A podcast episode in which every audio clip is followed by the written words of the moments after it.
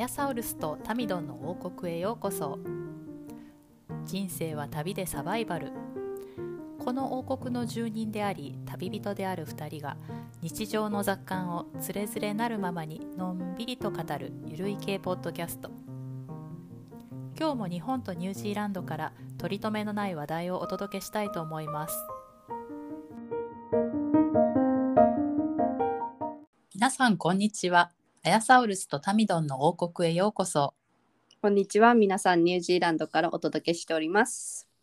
はい、えー、タミドンは大阪からお送りしておりますはい、年末もいよいよもう12月ですね、そうですね。いよいよですね。もうなんかもう年末ってなんでこんな忙しいんでしょうね 毎年毎年私年末が近づくと、あの腱鞘炎を起こすんですよ毎年多分パソコン。連続使用しすぎで。そうそうそうそうそう。で今年はちょっとねあのどうしてもそれを回避しようと思って。もうこの間笑われた、あの何でしたっけ？ズンバから始まって、うん、いろいろ肩こり解消、腰痛解消で、うん。ちょっとヨガやったりとか、うん、そんなんでまあまあ今年はなんとかね乗り切れそうなゴールが見えてきた感じですけど、あ、いいですね。うん。もうあと一息ですかね。そうですねあやサウルさん今週どうでした？うちはね、あの昨日あの、えー子供たちが、えー日本語能力試験を受けた日だったんですよね。はい、でまああの本当これ毎年あの12月に、えーうん。あってでこの忙しい時期に。うんうんうん、であの上の子なんか特にあの NCEA っていうその例のあの全国共通のあの、まあ、大学に入るための入入学資格みたいな単位の、えー取はい得みたいなののための試験っていうのが、えーちょうど重なっててうん。でまあそれそれと、まあ、同時にこうこの日本語能力試験が差し迫ってくるっていう感じでいつもえええ12月に向けて、えーやってるんですけどえっとまああれなんですよね。あの要はこれ1年ぐらいかけてうん勉強してて、うん。去年も同じ時期に受けて今年はまたえっと上の子があれ12345って 5, 5レベルあって上の子が3級受けて、下の子が4級を受けてみたんですけどうん。あの本当にねこの1年がかりでうん。もう毎日うん。ほぼ毎日、えっとまあ、夜、まあ、30分から、まあえめー、だんだんちゃくちゃ偉いですね。時間、まあ、時期が差し迫ってきたええらもっと1時間とか、まあ、一あ毎日毎日毎日勉強してええええ。偉いの私ですよ。ていうかいや本当偉いわ。私あんできないできない。一緒に座ってやるの。あ。そう。うん。てかやる子供も偉いと思うよ。うちまず拒否されるね。もう思春期入ってからはなんかその辺が素直であーうんうんまうん。多分あれだろうね。下の子は上の子がやってるからそれに習ってやってるけどうん。上がやっぱ素直なんだろうねきっと。まあ、なんかでも2人ともすごくそのいつか日本に住んでみたいとか、うんうん。もしかしたら日本で、えーちょっと何バイトなり仕事なりなうん何らかのことをしてみたいっていう気があるんで、うんうんうなんかそれあのしそれってあの能力日本語能力試験ってねやっぱりその世界共通のそのテストうん。なんであの一応その履歴書とかに書けるうんうんからっていうので、あのまあもうあの、うん。えっモチとモチベーションはじゃあそこにあるのね。そのいつか日本で。そこにあるねそうそうそう。んっていう。でまあそのあのでもう思い切って補習校はやめて、補習校は逆にあのほほぼまあいそっちに行ってる人がほほとんどなんですよね。やっぱこ補こに習校っていうのはあの日本語の補習校っていうことですよね。あそうそうそうすいません、うん。うん。いえいえ。2週1土曜日にあるんですけど、うん。でまあこっちに住んでるここに住んでる日本人ってまあほとんど結構補習校の方にみんな行かせてて、あそうなんだ。うんうんうん。まあ、行かせないか。でまあこの後のもう一つの選択がこうやってあの、えー外国人としてな日本語能力試験に向けてもそれをそのために頑張るみたいなっうんうんうんうん。ていうあの手法がなんかてか選択肢があると思うんですけど、まあ、補習校に行かせる意味っていうのはもう本当になんか私、えー最初の方でもうこれないなって結構もうあのすんなり思う思えてなんか逆に良かったっていうかあそうなんですか。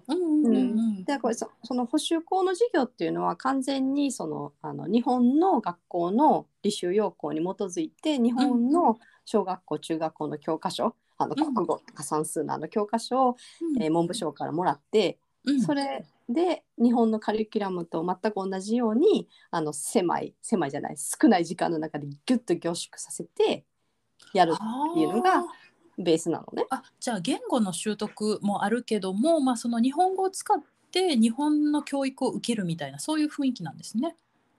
あーまあ逆にあ、うん。もっとクリアに言うとあの将来日本に帰る子たちのためにあるある学校なのね。そうなんだ。そもそもはね。そこ出たらあれ日本の学校卒業しましたみたいな感じになるわけ？そこまではいかない。あそこまではいかない。そこまではいかないけど日本に帰った時に全く同じ、まあ、国語と数学だけはね全く同じ、なんていうの？履修要項進んでる。うん。そう。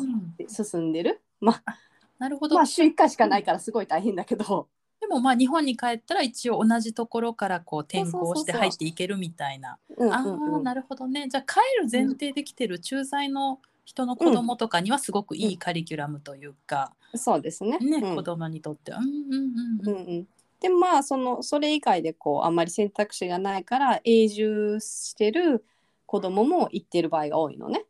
ああそうなんだ。うんうんうん。うんだけどその、まあ、やっぱり永住してる子にとってその日本の教科書を日本の学校通りに勉強するっていうのは私にはあの全く意味がないと思ってて、うんうんそれだけなんかあの漢字テストっていうのもなんか日本みたいにやるのね、うん毎週うん毎週漢字テストってやって。うん。でやったらやったりそのままこうパックで忘れてしまうっていうの、ああなるほどね。もちろん覚えた時だけっていう。うんうんうんうんもちろん使わないし見もしないからええじゃあじゃあなんかあの早めにもこれはもうやめてしてなんか違う方法なんか違うことを目標にした方がいいなって言ってで家でそのあの、えー文部省からそうやってもらってきた教科書日本の教科書を、えっとしばらくあの教えててうん。であの小学校のあのこいわゆる日本で売ってるような1年生のドリルとか3年生のドリルとかもやらせてたんだけど、しばらく。うん。でなんかあのちょうど家庭教師に来てくれてた先生が「でもなんかこういうのやめてあのその能力試験うんうんあの2人ともあのの日本語能力試験を受けてみない?」っていう話になってそっからもう、まああの、えー子供たちと私とその先生で何3人4脚じゃないけどうんなんていうのうんうんうん4人でバーって、えー勉強するって言ってでそのん日本語能力試験っていうのは日本の英検と同じでその参考書とか、うん。あのえーなんていうの？ドリドリルっていうの？うんうん。それ用の試験対の策というそうかそうそう試験対策うん。うんの,、あのテキストがいっぱいあの日本でもあのうま売られてて販売されてて、でそういうのをあの購入してうんうん。取り寄せて、うん。なんか模擬試験とかがガンガンやってっていう 1, 1年間だったんですけどなかなかねあの産休にもなってくるとね、うん、難しくて本当に。あの必ずしも何々とは限らないとか。はいはいはいはい、これは否定でしょうかそうでないでしょうかみたいな。そうそうそうそう。いうのとかなんか、接続詞とかまあ助詞、まあ、助詞はあれだけど漢字ねあとねもう漢字がまあ山のようにあるのとやっぱ日本語って難しいねすごく。でああそうかもねううん読解があってで最後にリスニングがあるのかな。うんうんうんうん文法あとあ語彙ねボキャブラリーもすごい難しいんだよねやっぱ3級になると。普段家ではどうなんですか、うん結構日本語で会話もしてるんですか？ほぼ英語で私会話してます。ああそうかそうか。そしたらボキャブラリーもやっぱりそれ用に覚えないとそうね。ですよね。うん、でやっぱりその子供に対して喋るボキャブラリーって、うん、まあ、大人同士で喋ってるのとちょっと違うから。あそうね。それは日本でもそうだよね、うんうんうんうん。日本に住んでても。うん、あそう、うん、なんで、なかなかこうねボキャブラリーももうなんか全然増えてなかったんだけどあのそうその試験対策の勉強をするしてるその時間っていうのがもう結構こう夜ね7時とか7時半からうんうんうんやっててほぼ毎日ってすごいねなかなかそれ続かないよ。うん、それをやってて でなんか大体あの3人でこう、えーとテーブルを囲むってことがあのご飯以外にあんまりないから大体なんか30分ぐらい最初は雑談しちゃうんですよね。うんうん。ええええええ。なんかアホみたいな話をしててでも,、うん。もちゃんとやろうちゃんとやろうとか言いながら。でまあなんか私の調子が悪かったりイライラしてる日はなるべくやめてっていうのをあのやってて。であのーえっとで試験自体は、えっと、3時間の試験だったのかな。うん。であのえ下の子が あの試験終わってなかなか出てこなくてあれなんかな。んか出てこないなと思ったら、うん。えなんかあの、えースマホをマナーモードにしてたんだけどアラームが鳴ったとか言ってあ、うんうん。アラームが鳴ってなんかうん失格になるかもとか言ってあらあらあらあらあら。うん。え？ーって言ってなんかうん。一年に一回しかないのに。金返せやっていうさで なんかでもあのーでなんかそのえーその教室でなんていうの？ああいうスーパーバイズしてた人、うん。はい、監視員監視してた人うんがなんかちょっとあの上の人にうん。判断してもらうから聞いてくるからっていうのでちょっと待たされてるっていうのが来てああ、なるほど。うんうん。えーって言ってでなんかじジジってあのうちの猫なんですけどジジのトイレをきれいにするっていうアラームが鳴った それそれで失格ってタイミング悪いね。あでもなんかあの結局でもあの音がほぼ聞こえなくてアラームの音があ、そうなんだ。うんうんうん。音がほほとほとんど鳴らなかったみたいでうん。なんかそれであの まあ他の人の邪魔とかに全然ならなかったからうん。いいよって言われてあ、よかったね。なんかその辺割とこう緩いのかな、日本より。なんかそんな気がする。言ってたのね、これうん日本で受けてたら絶対失格だよねとかうん。ねもしかしたらもうその場で退場とかもありえるよね、きっとね。ああ、危ない危ない。優しそうなあのキーウィのおばさんが、あ、そう、あ、よかったよかった。うんうんうんうん。でも本人なんかあのもう多分これ上の子だったらもうほほぼ半泣きだったと思うんだけども下の子はもう全然なんか 動じてなかった？何にも動じてなかった。あー。まああれだね。でもあのーそういう子はそういう子で安心だよね。なんかこれから多分そういうことっていっぱいあるけどさ、うん。一つ一つにやっぱり落ち込んでたらやっぱりお親とね見てて心配じゃない？ああそうね。うん。うん、けど割とそういうのをあのねあのそういう感じだったらずぶといって言ったら言い方変だあのうん悪いけど、反省しないよ。うん。ねえ、うん、それはそれでいいんじゃない？たくましく生きていくんじゃない？でアラームが鳴ったの。こうやって。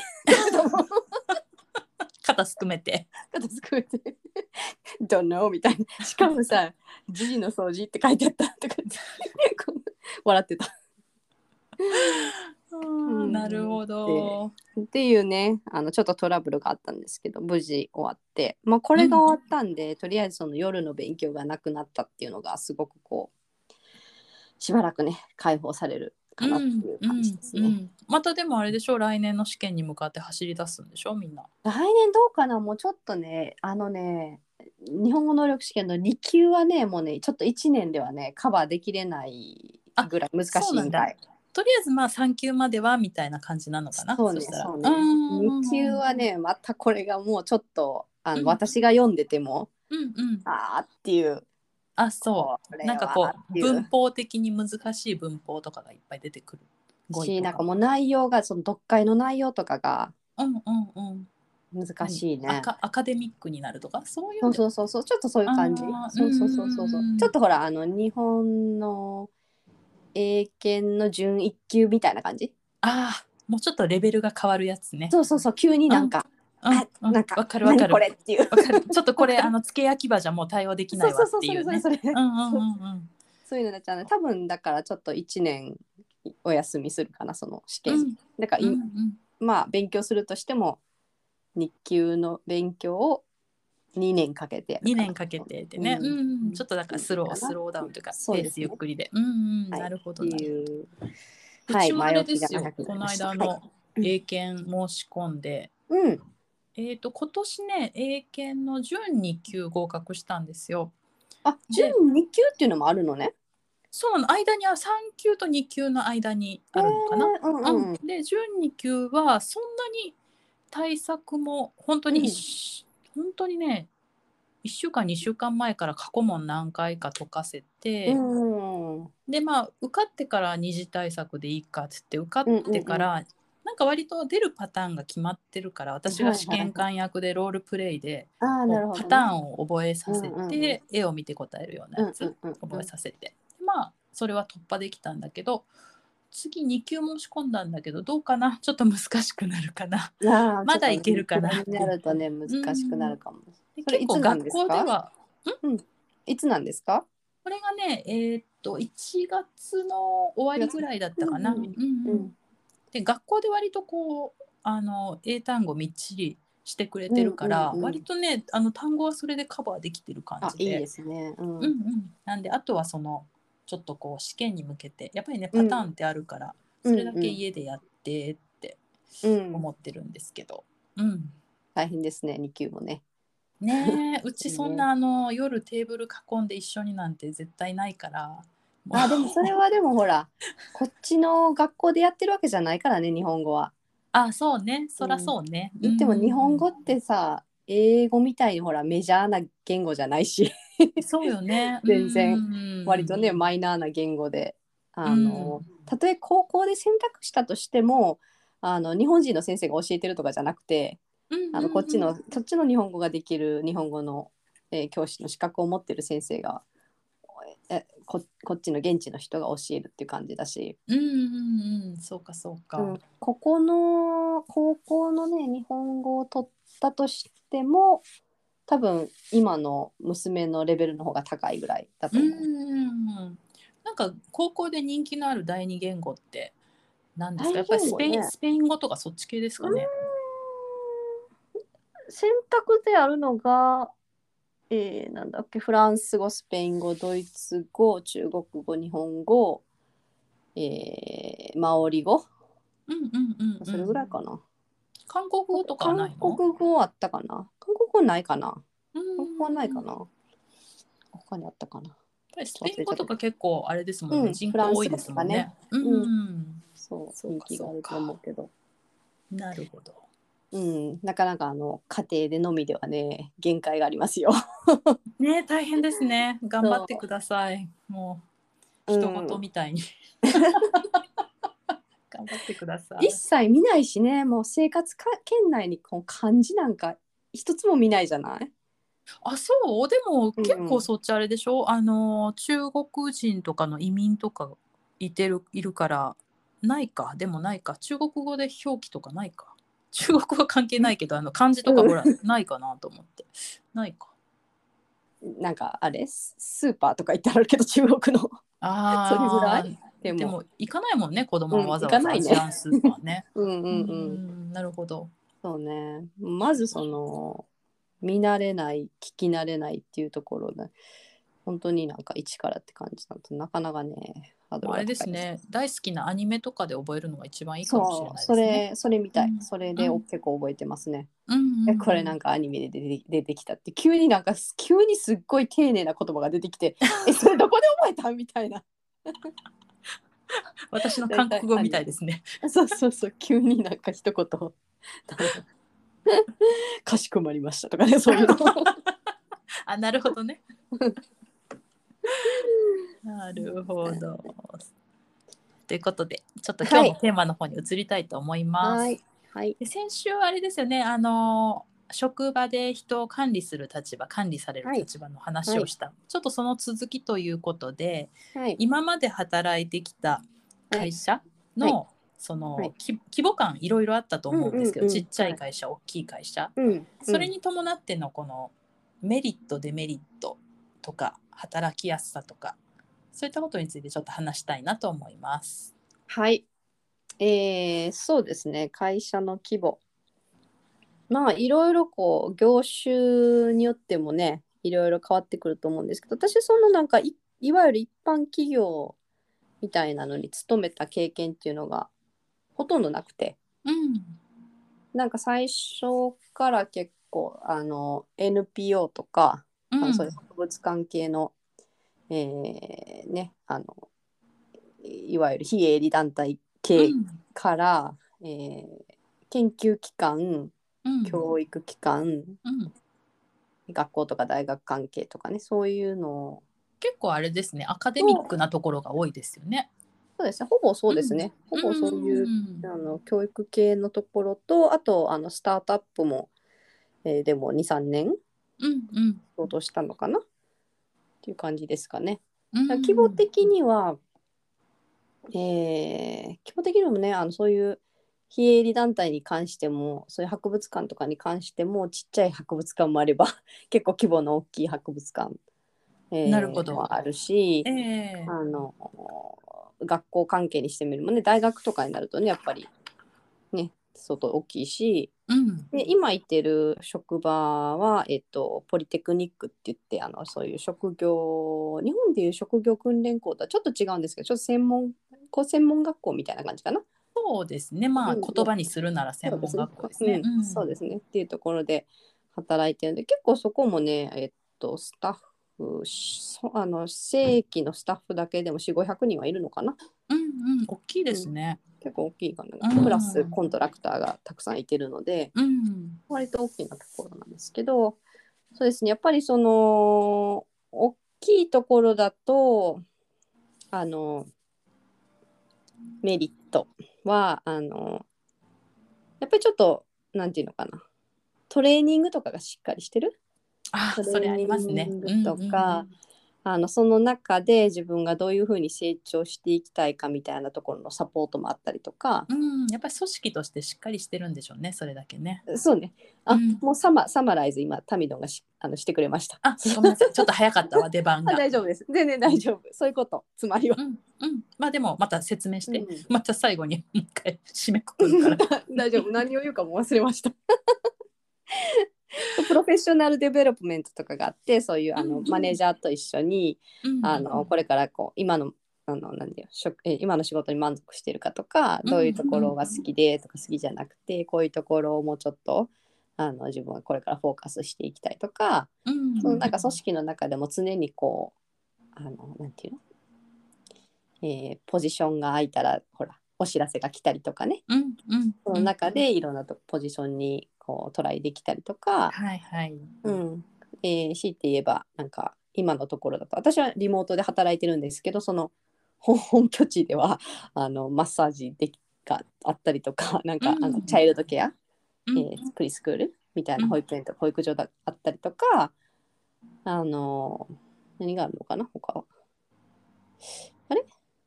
あなんかあのフィットネスクラブとかあったりとか。う、んうんうんうんうん。あすごいですね。うん。そういう特典がねついてくるっていうのがやっぱりうん。いいなと思いますね。うん。なんかあれですか？やっぱ NPO 法人とかって、まあ会社の規模の話とかまたちょっとそれるんですけどあのやっぱりノルマとかはそんなになかったりないですね。ねなんかそういうイメージありますけど、あやっぱそうなんだ。ないけど、うん。その結構そのまあ私が働いてたところ、まあ、もう場所に本当に場所によるんだけど私がしばらく行ってたところとかはあのー行政の、あのー補助が出てなかったので、うんうん。もう結構パブ、えープライベートファンドレイジングプライベートなところからの寄付とかあファンドレイジングしての寄付金を集めるとか。あじゃあでもうん自分たちでじゃあ資金は集めてたんだ。そうそう資金を集めたりとうんかあすごいすごい。と、あの博物館の中でその、えー展示開発をしてその展示物を、えーちょっとアジアのどっかの博物館に売ったりとか、そういうちょっと事業みたいなのをしたりとかもしてましたね。だ結構ね、えータイトでやっぱりうんうん。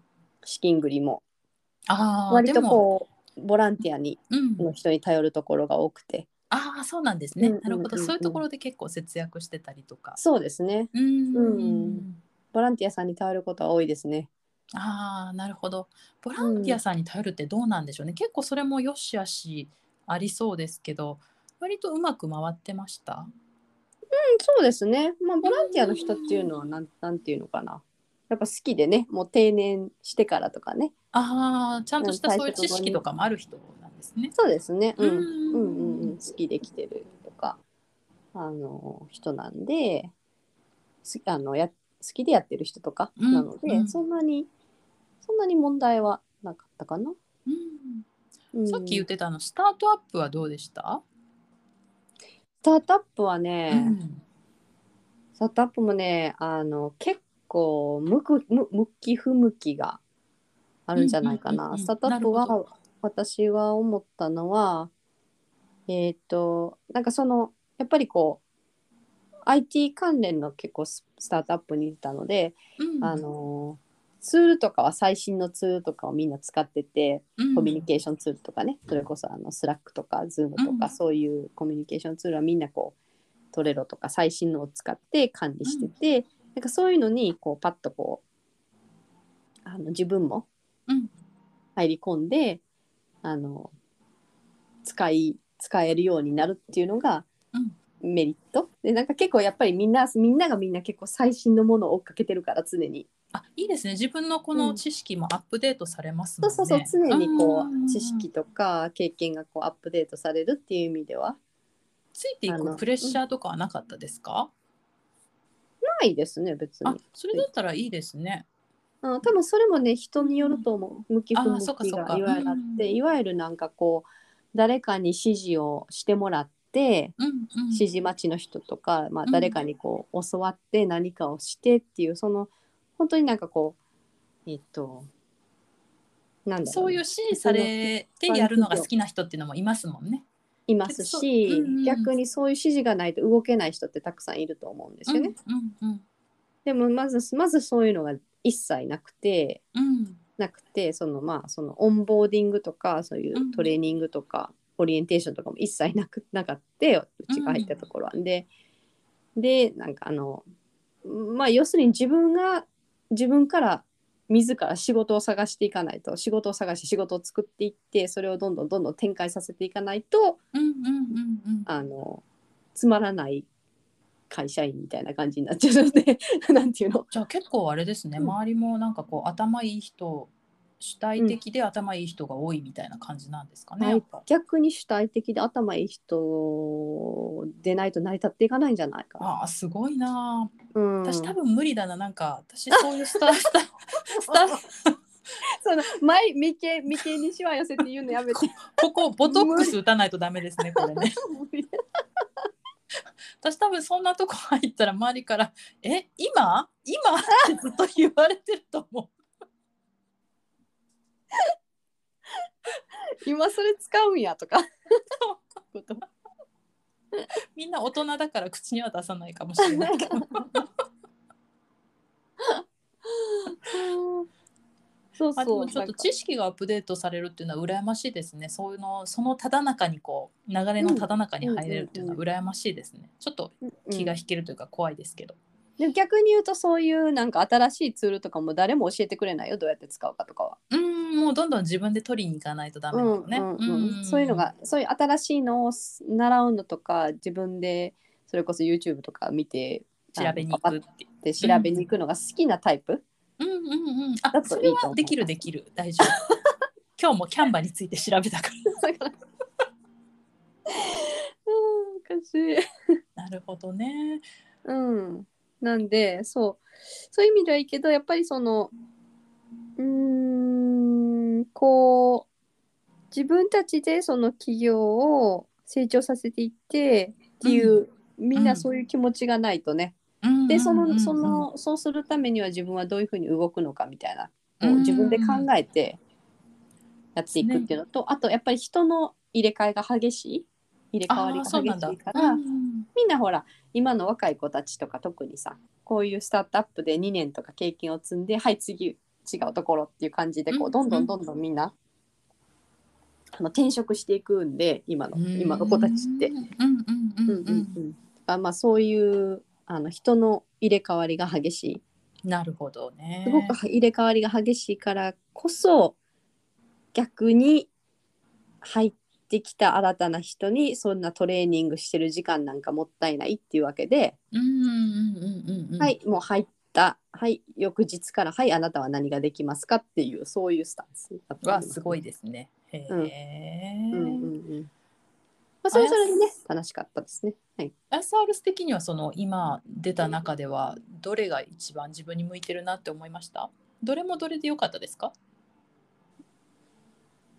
ちょっと待って、今ちょっと考えるから。うん 大丈夫よえー、そうねどれもどれでよまあ、かった、好きだったっていうのでもいいし向いてたなとかでもいいし。うん。そうね。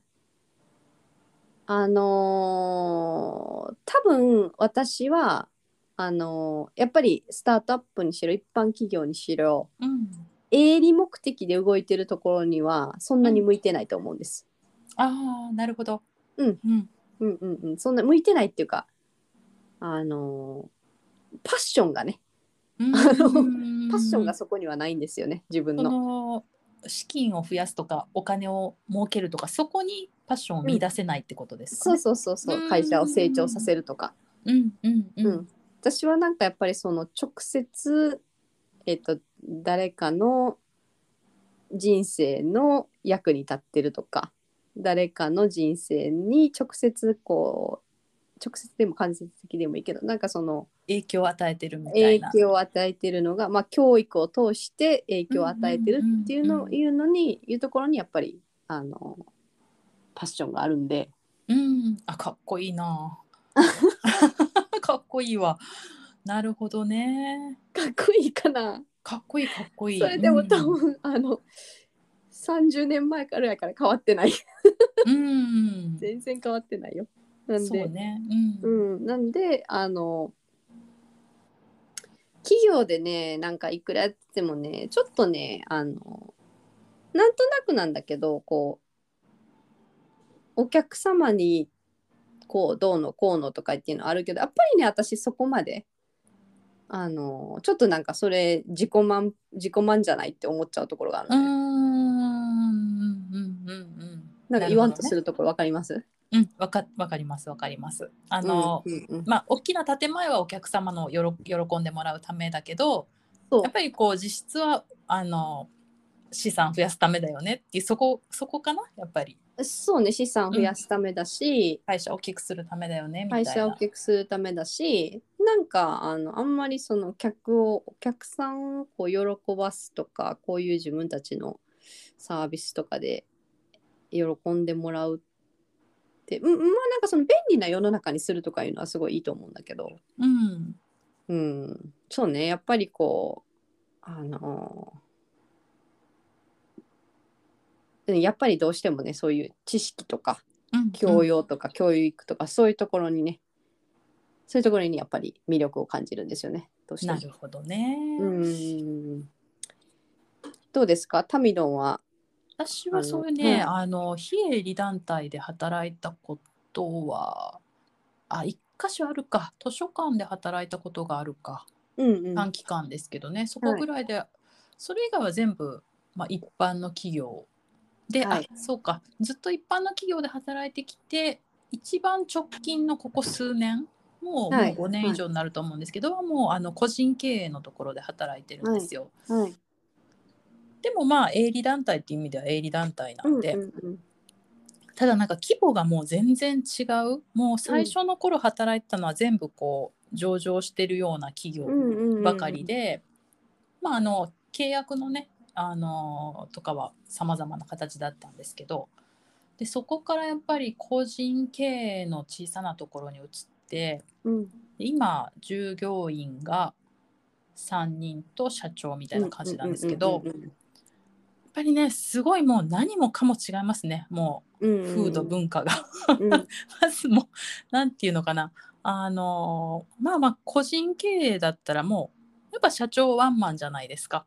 そうだね。なんでね。うん、もうあのこんな言い方したらちょっと語弊がありますけど。もうほんとコンプライアンスもクソもないってそんな悪いことはしてないですよ。あうんうん。のちゃんとちゃんとしてるんですけど、うん。まあ言ったらそういう世界なんで、うん。もう本当になんていうのかな。まあでも私すごいなって思いますよね。柔軟性があるなって。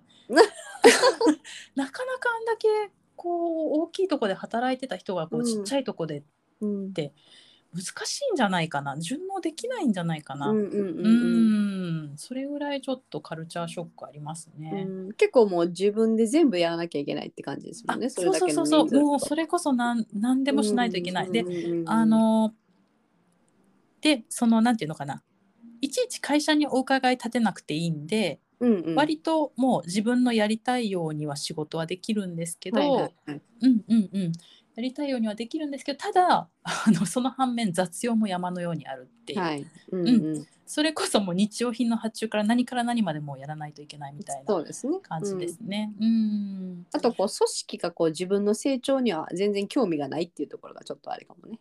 ああるあるあるある、うんうんそれはある。うんそのタミドンがそこでそこでどう成長しようが姉妹が関係ないみたいなね。もうすべて自分次第ですよね。うん本当に。うん、そうね。あとなんかこう企業で働いてた時は外資系2社と、えーあ最初あれですね国内の日本企業にいてそこから外資系2社行ってまた国内の企業に戻ったんですけど、やっぱりねなんかあの経験した数が少ないんで全部がそうとは言わないんですけど私の印象ではやっぱり外資系は結構進んでた。あのシステムとかも取り入れるのが早いしいろんなうん。デバイスとかも、うん。なんか なんかやっぱり日本企業はあのすごくそういうのがちょっと遅れててうん。で一番最後にいた国内の日本日系の企業はあの経理に行ったら経理が小口現金を手で札束数えててちょっとびっくりしたんですよ。え今の時代へー。経理部で現金数えてるわと思って、へー。なんかもうねそこは制服もすごいこう昭和なスリーピースの制服だったりとかで、はい。なんかタイムシートとか押さなきゃいけないみたいな？世界。あギリギリそれはなかったかなタイムシートは。でも本当まさにそんな感じ。雰囲気的にはね。うんなんでこうそういう意味ではこう新しい技術を使うとかそういう意味では外資系の方があの楽しかったですね。うんうん。うんなんかいろんな新しいものに触れる機会があって。はいはい。うんうんうん、で周りも割とこうあのそういう感じの人がやっぱり多く集まってるので、うんうんうん。ね、私結構今のだからところであのちょっとちょっとあの腰を据えて成,、うんうん。成長していけいけたら行きたいなってちょっと思ってるんですね。あいいですね。具体的になんか目標とかあります？どういうことできるようになったらいいなとか、まあ、ここで公表できる範囲で。もうちょっとなんかあのもうちょっとあの、えーその学生に直接、えー学生に直接渡す渡る、うん。あのコンテンツの提供？うんうん。のコンテンツのその、えー提供の部分のそのコンテンツの開発みたいなところ？うんうんうん。に携われたらなっていうのは思ってますね。要するに教材作りのところってこと？ね、教材作りのところにもっとちょっと携わる携わることができたらいいかなっていうのは思ってますね。いいですねなんかこうずっとねなんか新しい目標を立ててそれに向かってっていうのはいいですよね。うん、転職おすすめしますよ。転職ね。うん。転、職。おすすめします転職。あの新しい人に出会える。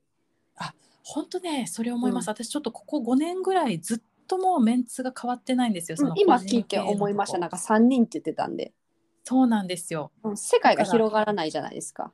本当そうなんですよ、うん、うんまあでもここを選んだのには訳があって、うん、まあ、まだ子供も小学生だったんで、うん、うん、あのちょっと普通の企業よりも今働いてるとこ短いんですね。朝が遅くて、うん、うん、ううん、ん、そういう意味でちょっと柔軟柔軟というか、あのうん。ちょっと都合が良かったのでここにいたんですけど、そうだね、そうだね。もうここに至ってねあのもう反抗期に入った息子がそう。っ。ていうぐらいだからもうそこはいいかなっていうのそうですよがあるんで。ね。そうですね。ぜひぜひあの転職するならこうなんか急に転職おすすめサイトみたいな人になって なってみますけど。結構こうなんか転職するなら結構今がさうんうん、最後じゃないけどなんかこう最後とは言わないけどもう最後終わってないでももう40代後半よ。なんか結構日本は厳しいと思うよ転職。あそうん正直言って。うあそっかそっか、うん。あじゃあそれはちょっとニュージーランドとは感じが違うのかもね。あの、うん実際その仕事をゲットするのはすごい難しいけどこっちでも。うんうんうんその転職をこうあこの年だから無理とかそういうのはないっていうことね。あそうそうそう。それはない、うんうんうんうんうんうんから、うん、あのやなんとなくこう新しいところに入ってこうやっていくなら今ぐらいが最後かなっていう気気持ちになった。でなんかこう新しくこういろんな人にこう出会ってうん。急にメンツがこうガラッて変わるっていうのはうん。いい刺激そうですよね。刺激になりまますよね、す。うん、ちょっと私これからあの実況中継していきます。え何を？えタミドの転職活動。あ転職活動。実況中継してください。ぜ実況ひぜひ。中継していきます。うん。ぜひぜひ。あの転職活あの今さその失職してる状態じゃないからうんうん、すごくさ、余裕を持ってできるじゃん逆に。そうね。時間に余裕はないけど気持ちには余裕があるよね、うんうんそう。あの焦らずにできるじゃない？うん。なんでこう なんでか急になんで急に転職を進めてる人になってるかわからないんですけど。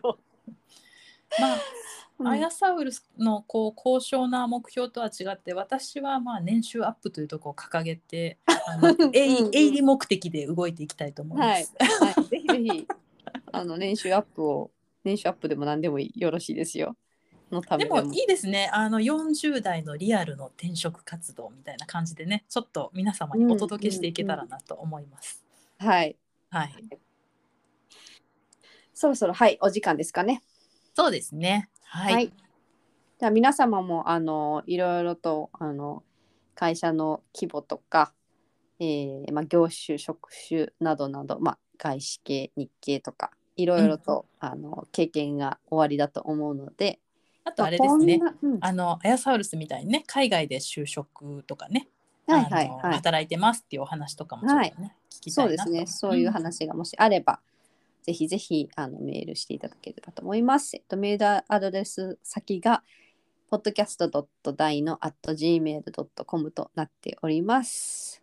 はい、えー、ツイッターの方がアットマークポッドキャストアンダーバー大のになります。はい。こちらのツイートでタミドンが実況中継をしてくださるそうなので、楽しみにしておきましょう。発信よろしくお願いします。はい。では皆さん、あの今週もありがとうございました。はいまた来週お会いしましょう。さようなら。さようなら。